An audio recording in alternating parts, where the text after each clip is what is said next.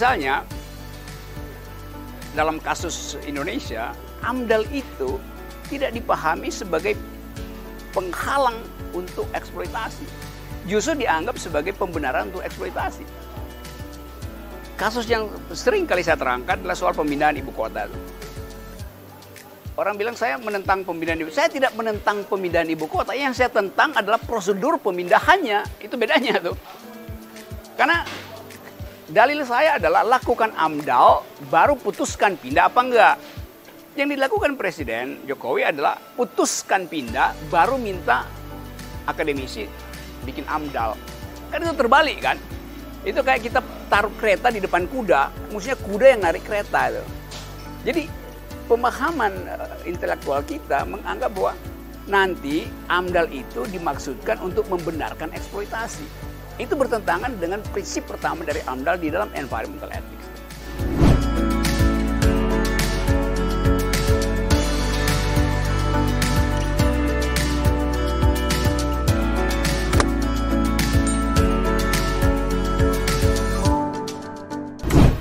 Assalamualaikum warahmatullahi wabarakatuh. Hai sahabat BWM, kembali kami hadir kali ini masih bersama dengan para millennials yang mau melanjutkan kuliah uh, mengenai etika lingkungan dengan pakarnya.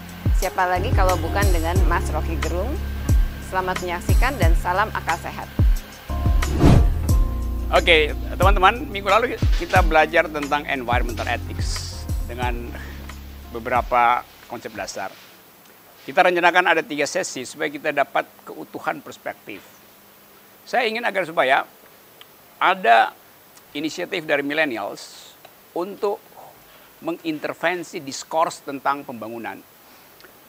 Saya pakai istilah intervensi karena kita nggak mungkin masuk di dalam uh, kabinet terus minta kursi millennials dan langsung bilang departemen millennials tujuannya adalah menghasilkan filosofi pembangunan yang green based developmentalism itu nggak mungkin. Nah, itu kita hanya bisa intervensi kebijakan itu melalui konsep.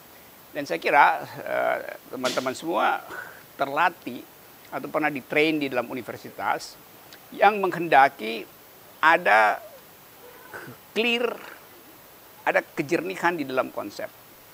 Nah, satu hal yang membuat kita eh, banyak jadi dungu karena mempertahankan konsep itu di backup oleh otoritas, oleh kekuasaan. Kalau saya rektor, maka konsep saya pasti benar itu.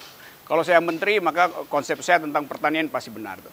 Padahal pertengkaran tentang konsep berbeda dengan pertengkaran tentang kebijakan. Konsep dipertahankan dengan argumen akademis. Kebijakan dipertahankan dengan popularitas. Walaupun dungu, tapi kalau populer ya dia boleh buat apa aja. Jadi itu soalnya. Nah sebelum kita mulai, eh, silakan memperkenalkan diri dan berupaya untuk mengajukan problem awal supaya kita bisa langsung uh, bercakap-cakap sambil saya susulkan uh, footnotes tentang konsep itu. Jadi uh, tentu beberapa udah pernah minggu yang lalu tapi biasakan aja kita seolah-olah belum pernah berkenalan dengan publik atau publik belum berkenalan sehingga kita perkenalkan diri itu. Nah, sering ada orang anggap, saya udah memperkenalkan diri, ya enggak, ulangin aja. Sama seperti pilot, pilot itu, pilot yang baik, setiap kali dia masuk kokpit, dia anggap dia itu penerbangan pertama. Karena itu dia akan buka logbook, buka handbooknya. Nah, ada pilot yang sok tahu udah, udah, udah jam terbang udah 2000. Pilot yang bijak selalu menganggap penerbangan hari ini adalah penerbangan pertama. Ini adalah kuliah pertama, walaupun udah pernah. Silakan. Oke, terima kasih Bang Rocky. Perkenalkan teman-teman, saya Prabu. Nama Prabu. Jaya Warman Alam Prabu. Saya uh, komunikasi UI 99, lalu S2 di BHK University. Uh, langsung tentang dia kasih uh, keterangan sedikit kita. Saya paling apa namanya paling saya ingat ya tentang lingkungan hidup kalau nggak salah tahun 2008 apa berapa gitu ada film saya nonton bareng-bareng teman-teman namanya The Happening. Pada saat itu di film itu ada unprecedented juga kayak covid ini bang. Tapi lebih gila lagi waktu itu tiba-tiba orang mati aja gitu. Kalau kita kan sekarang ada mungkin dia cuma pingsan dulu jatuh tiba-tiba mati. Dan itu nggak ada saintis di Amerika di film itu yang bisa tahu ini dari mana gitu. Ternyata film itu berjalan, ada satu saintis yang melihat, oh ini dari tumbuhan. Ternyata tumbuhan itu ngebuang sesuatu zat atau apa yang begitu kena manusia mati. Dia ngambil kesimpulan di situ karena oh, di Amerika itu udah orang begitu mengeksploitasi besar-besaran lingkungan sehingga tumbuhan pun menganggap manusia sebagai musuh lah seperti itu. Di situ yang paling saya ingat apa uh, terus berpikir ke depan seperti apa Indonesia gitu apalagi kita tuh kekayaannya cuma alam kalau misalnya mau dibilang dibanding dengan negara lain lah kita apa istilahnya matahari ada air ada pas di tengah katulistiwa jadi sangat cocok untuk alam gitu jadi itu yang saya pikir ke depan dan bagaimana mungkin dengan pengalaman itu bisa melihat Indonesia ke depan sebetulnya kita bisa lebih dari cuman apa ya mencontek negara-negara lain majunya Indonesia itu seperti apa sih? Dan saya lihat sebetulnya lebih alam gitu. Mungkin itu. Oke, saya kunci di situ. Saya akan mengingatkan diri saya soal isu lingkungan di Amerika itu. Oke, melalui lensa film itu. Berikut. Perkenalan saya Bayu, uh, saya lulusan BINUS University angkatan 2007. Saat ini bekerja di sebuah instansi sebagai content creator. Content creator. Nadirari.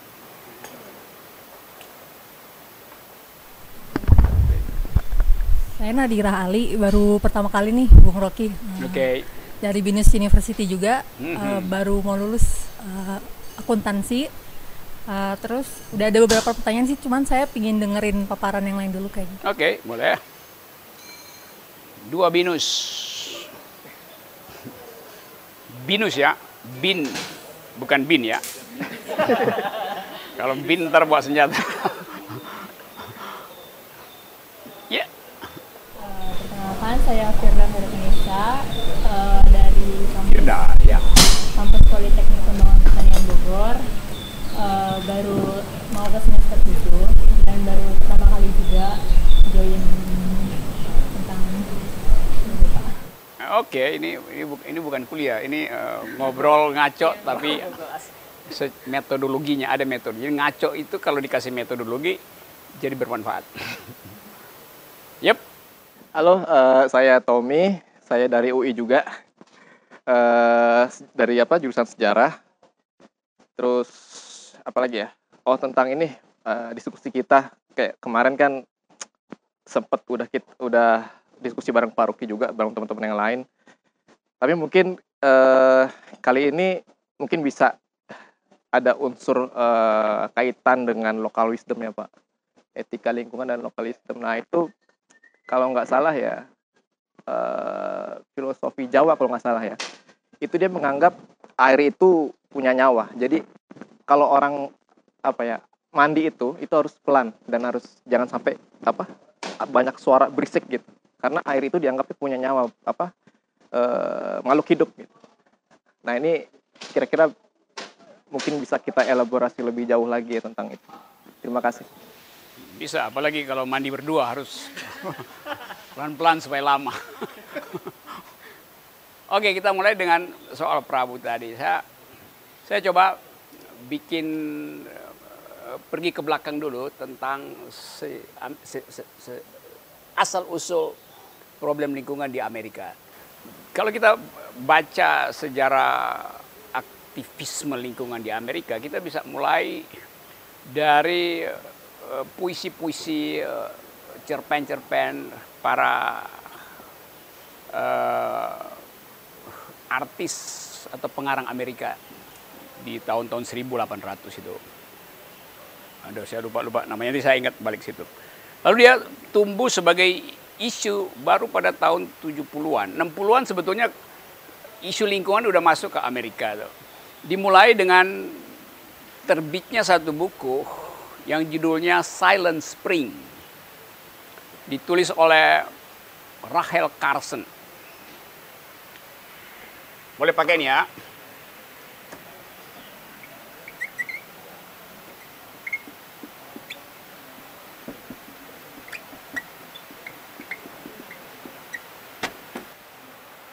Judulnya Silent Spring musim semi yang sunyi itu. Itu paradoks. Biasanya musim semi ada Twitter, ada cuitan burung, ada tweet gitu. Ternyata tweeting itu ciutan apa cuitan ya? Cuitan. Cuitan burung itu nggak ada. Jadi si Rachel Carson ini dia dosen di di Columbus di Ohio, Ohio State University. Satu waktu dia bangun pagi di musim semi, dia nggak dengar suara burung, kicau burung. Yang bikin dia bertanya-tanya, ada apa? Kenapa musim semi tanpa kicau burung? Lalu dia lakukan riset, dia kontak beberapa teman dosennya, dan akhirnya ditemukan bahwa burung sudah nggak ada di wilayah itu, di tempat dia tinggal itu.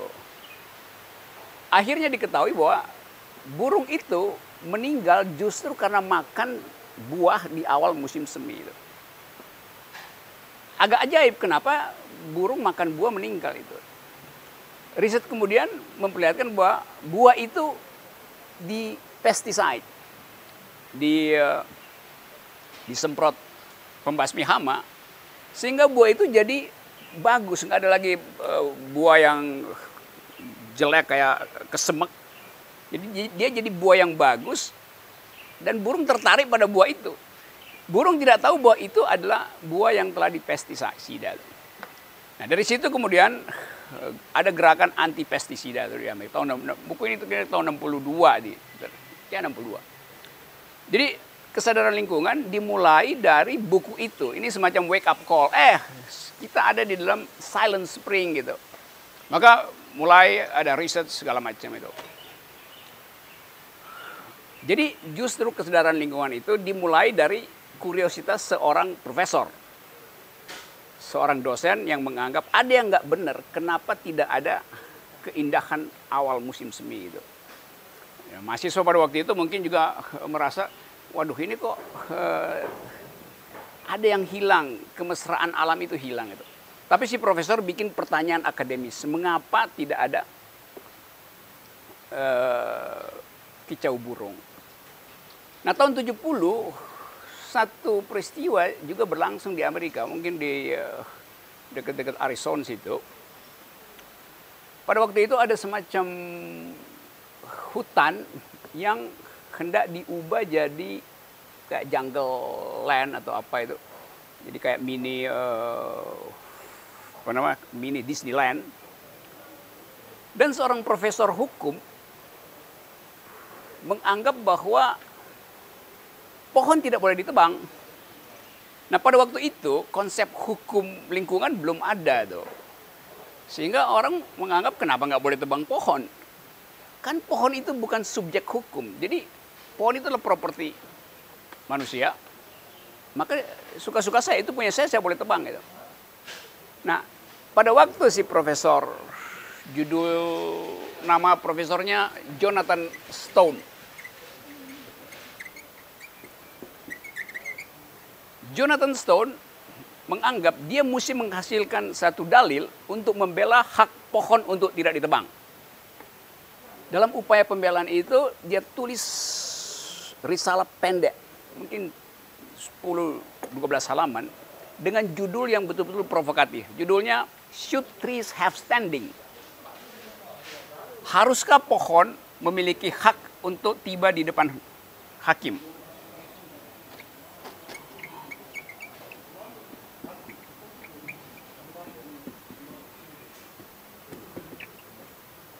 Should trees have standing? Karena pada waktu itu, kalau pohon ditebang, tidak ada komunitas yang mampu untuk membela pohon karena undang-undangnya nggak ada. Nah, si Stone ini menganggap kalau dia tuliskan sesuatu dan dalil dia bisa dipahami oleh hakim, maka dia bisa membela hak pohon itu. Biasanya dalam dalam ilmu hukum, seseorang untuk membela haknya dia mesti berdiri di depan hakim before the law namanya before the law artinya berhadapan-hadapan dengan hakim buat uh, mempertahankan hak dia tuh. Tapi bagaimana mungkin pohon berjalan ke depan ruang pengadilan? Maka dibuatlah konsep bahwa pohon itu sama seperti anak-anak, sama seperti uh, orang yang tidak sehat mental, tapi dia diasuh, ada pengampunya, ada kuratornya. Maka dianggaplah pohon itu adalah makhluk subjek hukum, tapi karena keterbatasan fisik dia tidak bisa datang ke pengadilan. Sama seperti orang lumpuh tidak bisa ke pengadilan, dia diwakili oleh pengacara. Maka si Stone ini menganggap pohon itu bisa berbicara melalui masyarakat adat, melalui pengampu, melalui LSM. Nah itulah awal dalam ilmu lingkungan muncul istilah legal standing. Legal standing.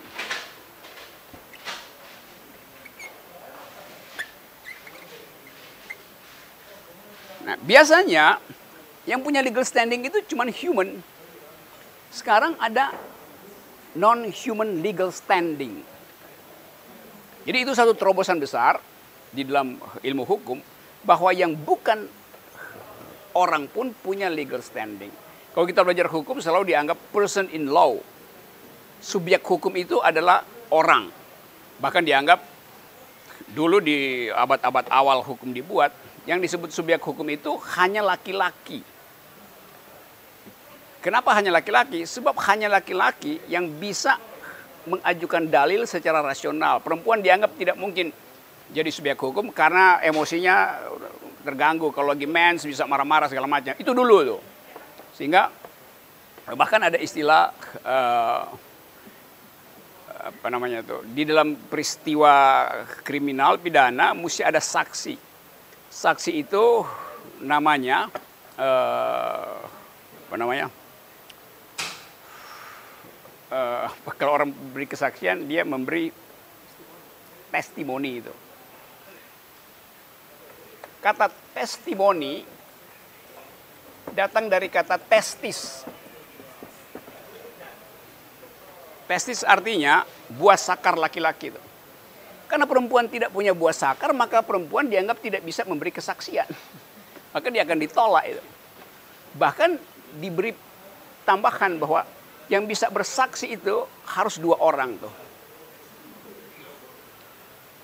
Supaya uh, tidak subjektif.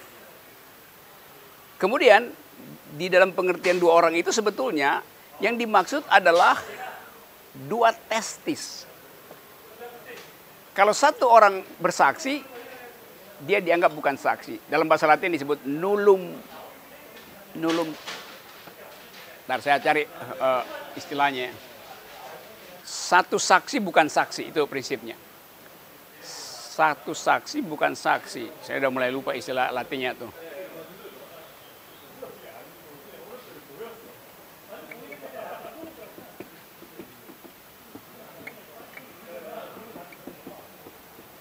Nulum testis, nulus testis. Bisa bayangkan nggak di, di dalam imajinasi kita? Kenapa? Karena buah sakar itu harus dua. Jadi itu maksudnya tuh. Nah nanti ada orang datang ke pengadilan laki-laki sempurna, tapi diperiksa buah sakarnya hanya satu atau tidak ada. Maka dia dianggap budak. Karena pada waktu itu budak dikebiri.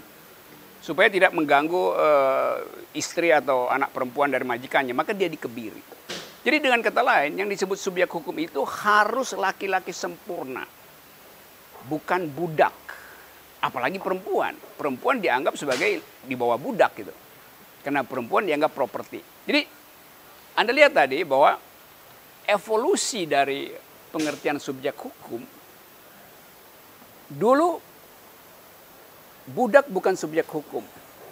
Lalu ada lepas perbudakan oleh Lincoln di, di Amerika. Abraham Lincoln dianggap bapak yang membebaskan perbudakan walaupun dia biara budak gitu. Iya. Jadi kita lihat ada evolusi tentang hak. Budak bukan hak, sekarang budak adalah hak. Perempuan dulu dianggap bukan subjek hukum, sekarang perempuan adalah subjek hukum itu. Lalu berkembanglah prinsip tentang subjek hukum. Binatang dulu bukan subjek hukum, sekarang dia masuk sebagai subjek hukum, animal rights. Anda menyiksa binatang, ada kena itu di Eropa. Sekarang di sini mungkin belum diadopsi dalam hukum pidana kita tuh. Lalu berkembang tadi, hak pohon untuk tetap tumbuh. Hak mawar untuk tetap berduri. Hak batu untuk tetap bulat. Hak air untuk sungai untuk mengalir. Jadi kita lihat ada ekspansi, ada perluasan prinsip subjek hukum yang tadinya hanya pada seorang laki-laki sempurna di abad tengah itu atau bahkan dari zaman Yunani sekarang berkembang pada yang non human yaitu pohon. Nah, itu adalah hasil perjuangan dari gerakan environmentalist. Karena menganggap bahwa ada kesetaraan makhluk. Tentu saja saya anggap saya lebih tinggi dari pohon itu. Secara moral. Tetapi kalau kita uji secara lebih eh, radical ethics, lebih banyak pohon yang ditumbangkan oleh manusia daripada manusia yang ketiban pohon. Jadi secara logika kita katakan, loh manusia lebih banyak buat kriminal daripada pohon itu. Kenapa pohon tidak bisa dilindungi? Kan kita ketiban pohon itu ya karena pohonnya rubuh tuh. Tapi pohon sengaja dirubuhkan oleh manusia. Nah, ini kemudian yang menimbulkan apa yang disebut sebagai ekoterorisme. Saya tulis dulu istilahnya ya. Eko terorisme lingkungan. Dari segi istilah seolah-olah kita menteror lingkungan. Tapi yang terjadi sebetulnya masyarakat atau uh, para pelindung hutan di Amerika mereka tahu bahwa pohon itu akan ditebang sore hari. Maka siang hari mereka paku pohon itu. Jadi pohonnya dipaku panjang itu. Dengan maksud kalau gergajinya motong pohon, gergajinya rusak. Kalau pakunya terpenggal, pakunya mental ke si pemotong. Jadi ekoterorisme adalah upaya melindungi pohon untuk memberi efek jerah pada si pemotong pohon. Jadi problem memang, tapi kenapa uh, merusak pohon dengan memasang paku? Nah, itu ada kalkulasinya bahwa hanya dengan itu orang takut menebang pohon. Jadi itu yang disebut eko terorisme itu. Nah kita lihat lebih jauh perkembangan dari yang disebut environmental ethics. Di New Zealand mungkin 3-4 tahun lalu ada debat yang uh, produktif untuk menentukan apakah sungai itu bisa dijadikan subjek hukum sempurna. Akhirnya diputuskan bahwa ada sebuah sungai di New Zealand yang diberi status sebagai manusia. Jadi dia tidak boleh dikotori, tidak boleh dicemari, dan seluruh perangkat hukum seperti yang dimiliki manusia diberikan pada si sungai itu. Jadi hak sungai untuk tetap meliuk, hak sungai untuk kalau di Jakarta ada problem ini mau betonisasi atau naturalisasi atau macam-macam itu. Di New Zealand pertama kali sungai diberi subjek diberi hak sebagai uh, seperti manusia. Nah di situ ada problem kalau si sungai misalnya menenggelamkan orang, bagaimana cara menghukumi sungai? Kan itu problem etis yang luar biasa kan. Kita mau tuntut apa pada si sungai kalau dia menenggelamkan manusia? Ya itu masih berlangsung debat itu. Jadi kita lihat ada ekspansi, ada uh, perluasan hak sehingga satu waktu mungkin kita akan dapat rumusan bahwa jumlah daun di pohon kelapa tidak boleh berkurang satu pun kecuali oleh penyebab alamiah. Siapa yang akan protek itu? Ya si masyarakat adat di situ. Tapi kalau si masyarakat adat yang ambil bagaimana? Dia akan dia harus kasih dalil bahwa dia mengambil daun itu tanpa mengurangi hak orang lain untuk menikmati keindahan pohon kelapa misalnya. Itu problem problem uh, debatnya di situ tuh. Nah kalau kita lihat sebetulnya di dalam sejarah uh, teori keadilan ada prinsip yang disebut Lockean proviso. Saya taruh beberapa konsep ya. Bisa baca dari kiri ke kanan enggak? Lockean proviso di balik begini. Prinsip saya tulis lebih dari kanan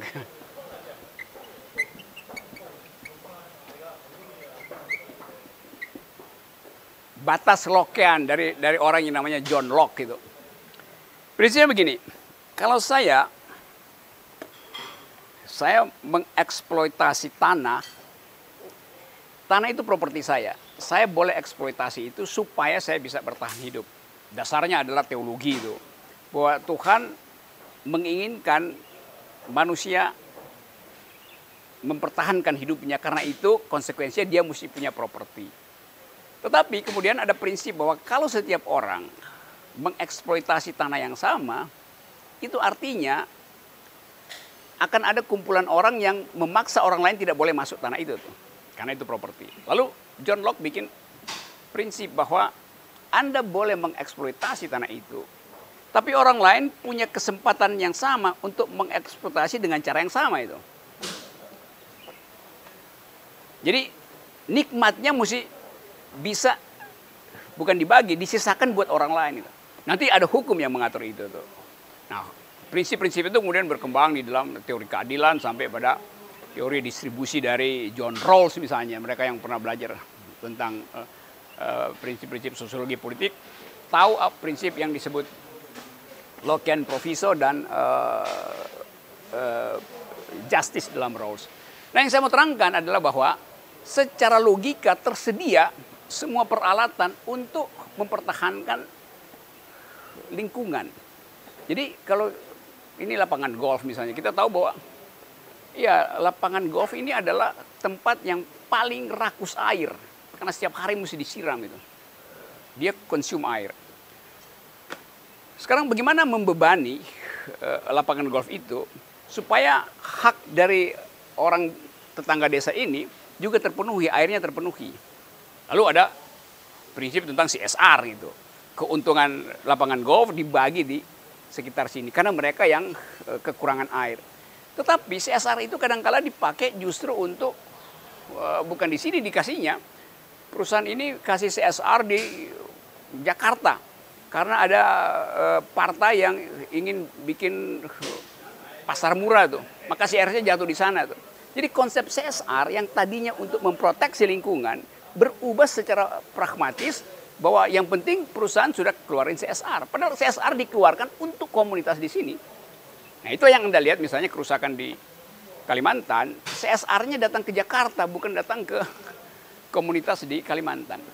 Nah coba saya perlihatkan hubungan antara politik tadi dengan kerusakan lingkungan. Kalau kita lihat eh, Kalimantan dari atas itu. Pulau Kalimantan itu difoto dari atas pakai drone, terlihat ini warna merah, ini warna kuning, itu warna hijau tuh. Yang hijau itu sangat sedikit sekarang, yang sisa hutan. Yang ada adalah merah, yang udah dibabat habis, kuning sedang dibabat. Kalau kita pakai kacamata etika lingkungan, peta itu bukan peta Kalimantan, peta itu adalah peta partai politik Indonesia bahkan setara dengan warna itu ada warna partai merah, warna partai kuning, warna partai hijau yang sangat kecil tuh. Kenapa? Karena Kalimantan dieksploitasi oleh kekuasaan. Jadi environmental ethics akan bilang bahwa itu bukan peta Kalimantan, itu peta oligarki. Begitu cara lihatnya tuh. Jadi sebetulnya peta itu dibuat berdasarkan keputusan oligarki di Jakarta. Nah, karena itu kritik lingkungan selalu berhubungan dengan kritik politik. Karena akses terhadap pembagian distribusi itu diputuskan under table.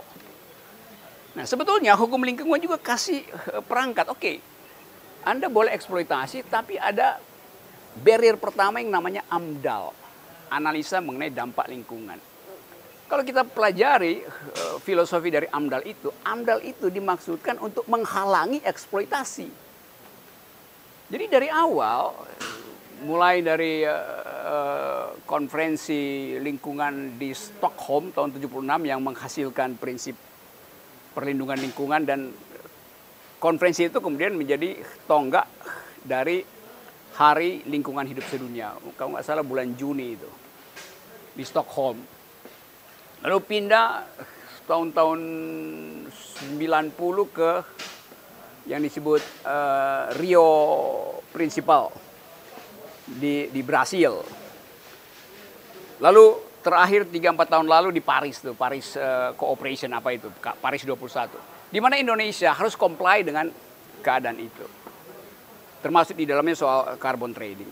Tapi selalu ada excuse bahwa kita butuh, Indonesia butuh pertumbuhan. Karena itu akan ada bagian lain yang dimasukkan ke situ untuk memungkinkan kita masih bisa mengeksploitasi lingkungan. Tidak ada soal sebetulnya. Karena dunia juga mengerti uh, carbon trading itu kadangkala dimaksudkan untuk sekedar memuaskan elite Eropa yang eh, selalu ingin ada udara bersih. Karena itu dia nggak mau Indonesia terbakar, nanti efeknya panjang. Karena itu mending kasih duit ke Indonesia, gue beli karbon lo, karena itu lo jangan bakar hutan itu. Itu tradingnya di situ. Loh. Tapi ada soal lain. Kalau misalnya dalam kasus Indonesia, AMDAL itu tidak dipahami sebagai penghalang untuk eksploitasi. Justru dianggap sebagai pembenaran untuk eksploitasi. Kasus yang sering kali saya terangkan adalah soal pemindahan ibu kota. Itu. Orang bilang saya menentang pemindahan ibu. Saya tidak menentang pemindahan ibu kota. Yang saya tentang adalah prosedur pemindahannya. Itu bedanya tuh. Karena dalil saya adalah lakukan AMDAL baru putuskan pindah apa enggak. Yang dilakukan Presiden Jokowi adalah putuskan pindah baru minta akademisi bikin AMDAL. Kan itu terbalik kan? Itu kayak kita taruh kereta di depan kuda, maksudnya kuda yang narik kereta itu. Jadi pemahaman uh, intelektual kita menganggap bahwa nanti AMDAL itu dimaksudkan untuk membenarkan eksploitasi. Itu bertentangan dengan prinsip pertama dari AMDAL di dalam environmental ethics. Jadi itu kita udah bongkar macam-macam, nggak ada orang yang bahkan UI yang punya uh, apa namanya pusat studi lingkungan, riset lingkungan nggak mau bicara soal itu. Padahal justru universitas yang mesti tegur kekuasaan bahwa boleh silahkan pindahin ibu kota, tapi lakukan prosedur yang berbasis pada green economics itu. Nanti debatnya macam-macam. Nanti kan yang keluar di publik adalah udah itu udah ramah lingkungan. Apa buktinya? Ini buktinya maketnya tuh. Yang di uh, memang pemenangnya itu memperlihatkan bahwa ibu kota itu hijau ramah lingkungan. Tapi itu market. Tentu saja dia akan bikin banyak hijaunya di situ kan. Tapi memindahkan ibu kota lain dengan jual beli market. Memindahkan ibu kota perlu tadi AMDAL mendahului keputusan politik. Nah logikanya sekarang, kalau misalnya setelah presiden bilang pindahin ibu kota, silahkan lakukan AMDAL. Bagaimana kalau AMDALnya bilang bahwa tidak layak pindah ibu kota? Kan presiden malu nanti. Dan itu anggaran udah keluar, AMDALnya bilang enggak. Nah karena itu paradoks selalu terjadi bahwa kita ingin ucapkan green economics, sustainable development, bahkan dalam beberapa pidato presiden bilang kita akan uh, merawat lingkungan, tapi polisinya tidak begitu loh. Jadi itu satu problem kita bisa bicara nanti itu. Problem lain yang uh, layak kita diskusikan sekarang, saya taruh beberapa masalah supaya kita bisa diskusikan. Soal Pertamina. Pertamina itu problemnya sekarang adalah uang APBN defisit karena shortfall pajak. Karena 300 triliun pajak nggak masuk itu. Dengan macam-macam alasan itu. Lalu Pertamina terlilit utang. Karena mismanagement segala macam. Juga karena problem uh, komoditas dunia. Lalu diambil solusi bahwa Pertamina akan dijual. Tapi itu bertentangan dengan undang-undang. Karena swastanisasi itu berarti bertentangan dengan prinsip konstitusi bahwa alam SDA dikuasai sepenuhnya negara untuk kemakmuran. Jadi kalau dia dijual, hilang prinsip penguasaan negara. Lalu Pertamina bikin akal, kalau begitu Pertamina itu dibikin subholding dibikin anak-anak perusahaan. Maka yang dijual adalah anak perusahaan. Akalnya begitu, bukan induknya. Ya oke, itu soal bisnis saja. Sekarang kita lihat dari prinsip environmental ethics. Yang dikelola oleh Pertamina adalah sumber daya alam yaitu minyak bumi. Minyak bumi itu disebut minyak bumi, minyak dari rahim ibu bumi. Minyak dari payudara bumi itu. Jadi Pertamina sebetulnya adalah BH-nya bumi atau payudaranya bumi itu. BH-nya adalah BUMN, breast holdernya supaya payudaranya uh, tetap sehat, harus ada BH, ada breast holdernya. Yang dijual sekarang adalah BH-nya. Jadi menjual BH ibu bumi dalam bentuk subholding itu. Nah itu yang saya maksud, kita berpikir radikal tentang environmental ethics, kita harus mampu untuk melihat substansinya apa. Memang yang dijual adalah subholding, tetapi intinya adalah minyak itu adalah air susu bumi. Payudaranya namanya Pertamina. BH-nya namanya BUMN. Nah sekarang kalau dia manusia utuh, begitu di, di, di uh, obral, nanti investor akan bilang saya cuma mau beli bagian uh, payudara bagian dengkul dari Pertamina saya nggak mau beli karena nggak ada nilai ekonominya tuh. Jadi sebetulnya dengan cara itu kita bisa perlihatkan bahwa negara sedang mengamputasi negerinya sendiri, diamputasi itu. Itu yang saya sebut sebagai radical ethics. Konsep yang sama juga ada di Papua dalam soal Freeport. Kan orang Papua menganggap bahwa tiling itu yang dibuang dari Freeport itu itu masuk ke bagian eh, bawah dari pantai yang adalah vagina ibu bumi itu. Bagi masyarakat ada tadi kalau soal tadi local wisdom tadi. Jadi mengotori vagina ibu bumi. Sementara rahim dari dari Pulau Papua itu itu yang di dikuret oleh Freeport jadi pandangan orang Papua tentang bumi, tentang buminya sendiri, itu identik dengan cara kita menghormati perempuan. Nah, filosofi orang Papua lihatnya begitu tuh. Tambang Freeport itu artinya menguret rahim ibu. Tailingnya itu jatuh ke laut karena dibuang langsung ke situ. Itu mengotori vagina ibu. Jadi local wisdom selalu bisa membuat kita punya peralatan untuk mempersoalkan kesehatan lingkungan. Nah itu problem kita, nanti kita bisa diskusi sebelum saya terlalu uh, panjang dan bisa berakhir dalam kritik yang berlebihan pada pemerintah. Coba kita diskusi ini sebagai orang yang menghendaki ada kicau burung di musim semi nanti di kota Bogor, di Monas. Ada keakrapan antara manusia dengan pohon kelapa. Jadi Soal-soal semacam itu yang kita ingin agar supaya milenials memikirkan itu. Nah kritik saya adalah Presiden Jokowi kabinet memasukkan milenials ke situ. Dalam pikiran saya waktu itu oke okay, kalau milenials masuk ke istana maka isu-isu milenials justru mesti jadi pembicaraan harian di kabinet.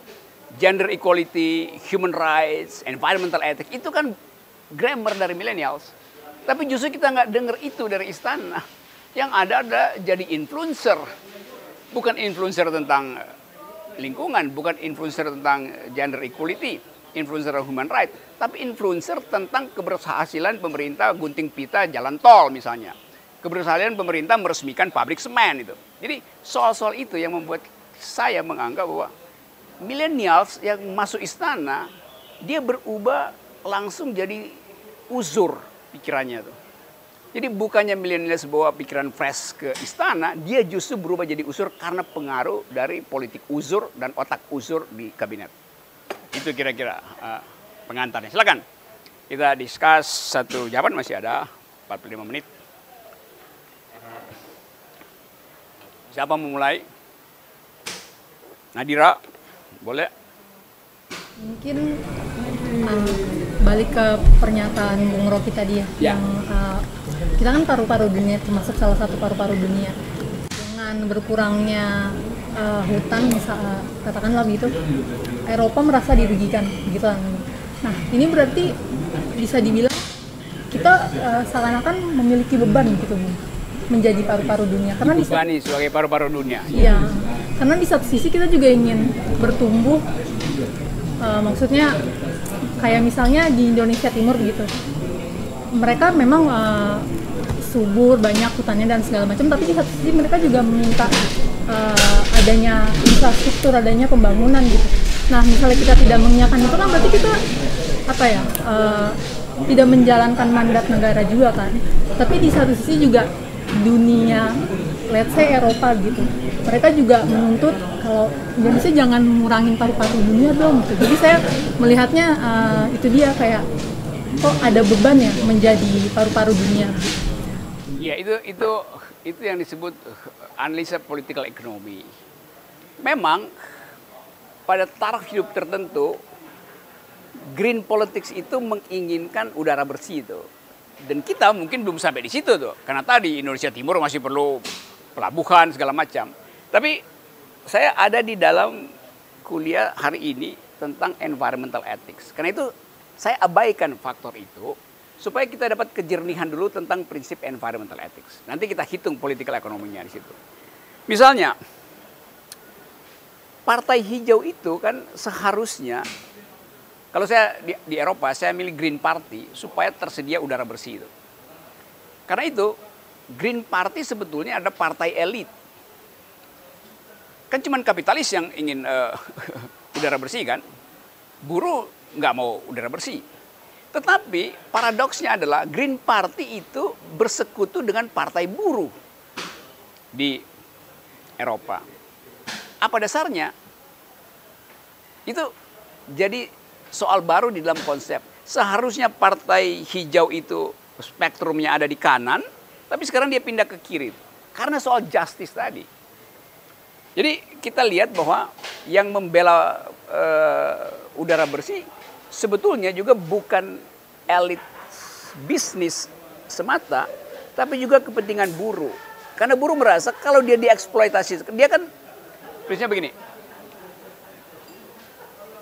manusia mengeksploitasi manusia dengan akibat manusia yang sedang saya eksploitasi mengeksploitasi alam. Jadi eksploitasi manusia terhadap alam adalah akibat dari eksploitasi manusia terhadap manusia yang lain. Itu prinsipnya.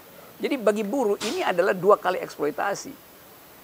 Si eh, pengusaha konglomerat mengeksploitasi saya, lalu saya mengeksploitasi alam. Jadi itu dua kali eksploitasi. Saya dieksploitasi dan saya disuruh mengeksploitasi alam. Nah ini soalnya. Nah biasanya atau jamaknya kebijakan pembangunan memperhatikan problem itu.